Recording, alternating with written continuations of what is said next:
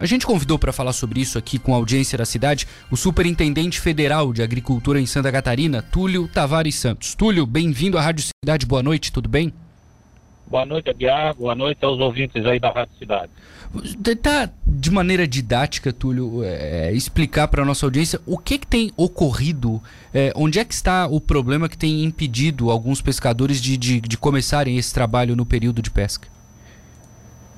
Bom, nós temos algumas modalidades de pesca, né? Por, por exemplo, a questão do, da pesca de, de rede anilhada, é, foi aberto um edital de seleção, é, onde todo ano acontece isso, e os pescadores apresentam a sua documentação, tudo online, tudo no computador, aí na colônia ou na própria casa do pescador.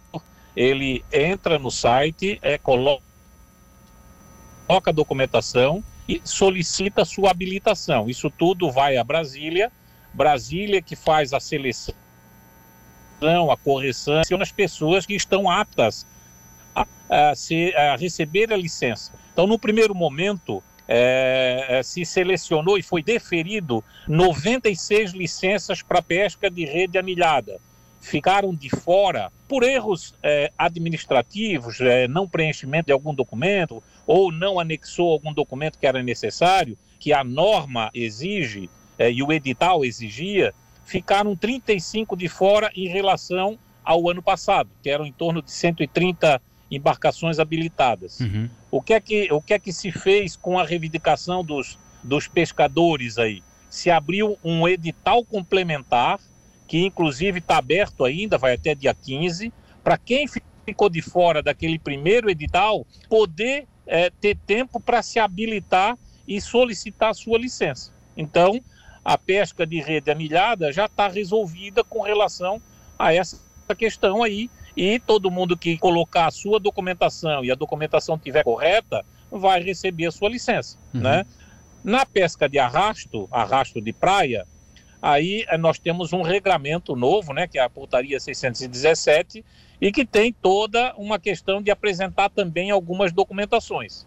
A maioria é, foram, foram protocoladas nesse sistema do Ministério da Agricultura é, 353 licenças, pedidos de licença, pedido de, de, de, autorização para pescar. Dessas 353, a grande maioria retornou com indeferimento. Por quê?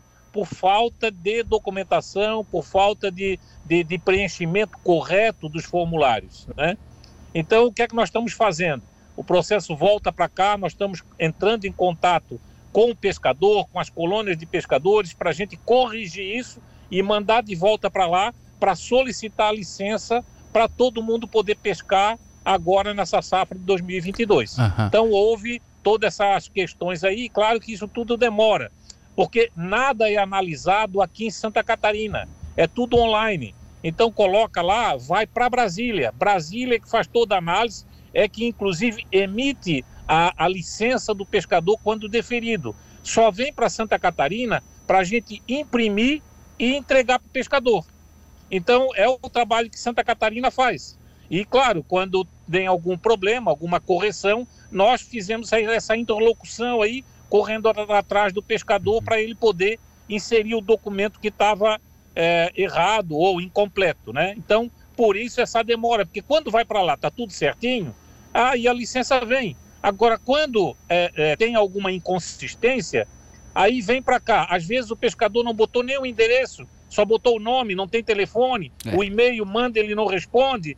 Então, são coisas que acontecem que adiam, que vai atrasando todo esse processo. Sim. Né? Ô Túlio, antes nós não tínhamos normas, ou já tínhamos, e aí agora elas estão mais rígidas, digamos assim, ou é todo um universo novo para os pescadores? Como é que era no, nos últimos anos? Por que, que esse ano a coisa ficou mais complicada para eles?